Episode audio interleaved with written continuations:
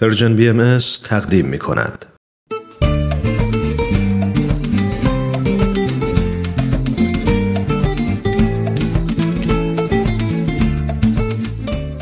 کاوشی در تعصب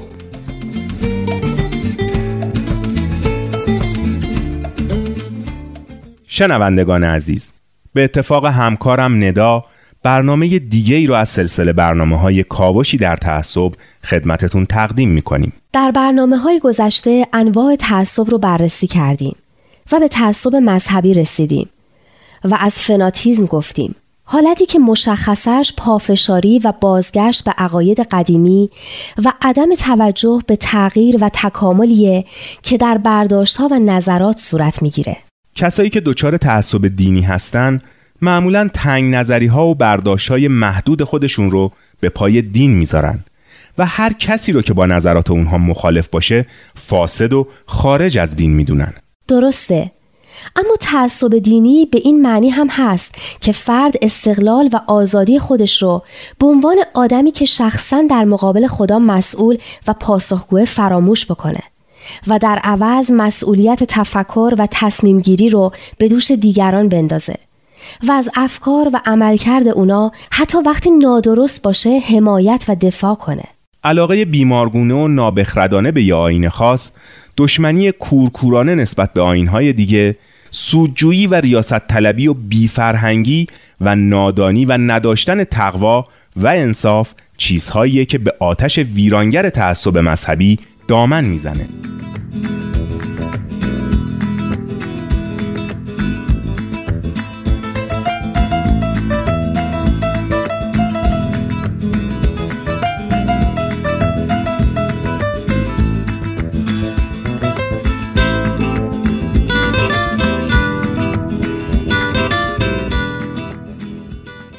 حالا که یه تصویر کلی از تعصب مذهبی پیدا کردیم بیایم ببینیم ایران از نظر تعصب مذهبی چه وضعیتی داره و چی کار باید کرد.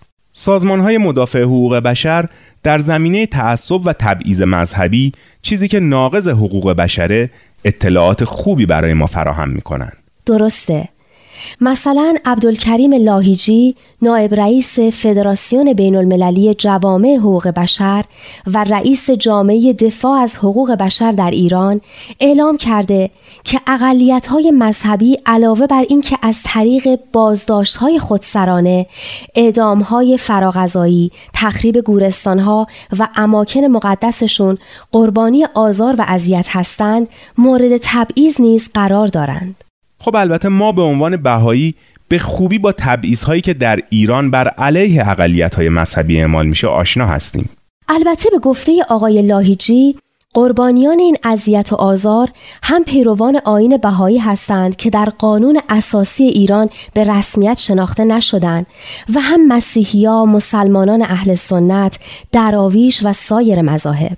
متاسفانه به درخواست های مسالمت آمیز برای پایان دادن به تبعیض بر علیه اقلیت های دینی با سرکوب و ایجاد وحشت بیشتر، خشونت، دستگیری های خودسرانه، شکنجه، محاکمه های ناعادلانه و حتی اعدام پاسخ داده شده. در واقع خیلی از صاحب نظران در زمینه حقوق بشر معتقدند که بخش های بزرگی از جمعیت ایران به شدت از تبعیضات ساختاری رنج می‌برند. بهزاد خان منظورتون از تبعیض ساختاری دقیقا چیه؟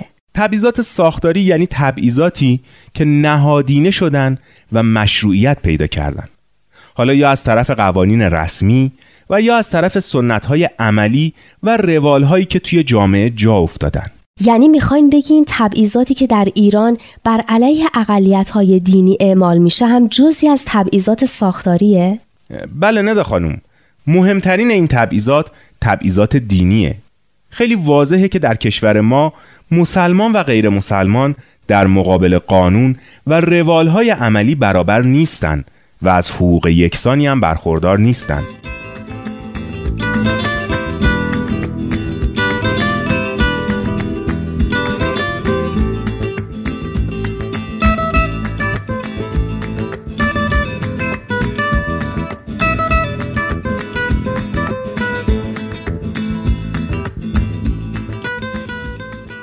رفتاری که با بهایی میشه و محدودیتی که در مورد پیروان ادیان مسیحی، یهودی و زرتشتی اعمال میشه بر کسی پنهان و پوشیده نیست. ظاهر قضیه اینه که این ادیان در کشور ما محترم هستند.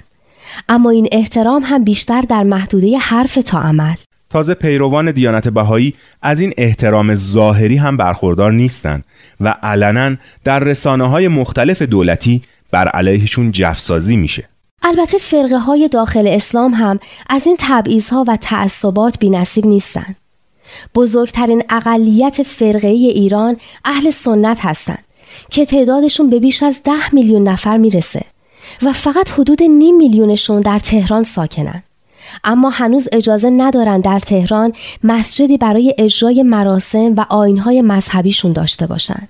بله شنیدم که این مسئله بارها مورد اعتراض مقامات و شخصیت هایی که از کشورهای دوست به ایرانیان واقع شده و حتی یه بار خطیب مسجد دهلی که برای شرکت در کنفرانسی به ایران اومده بوده محرومیت اهل سنت از داشتن مسجد رو به شدت مورد انتقاد قرار داده و به عنوان اعتراض تهران رو ترک کرده. درسته.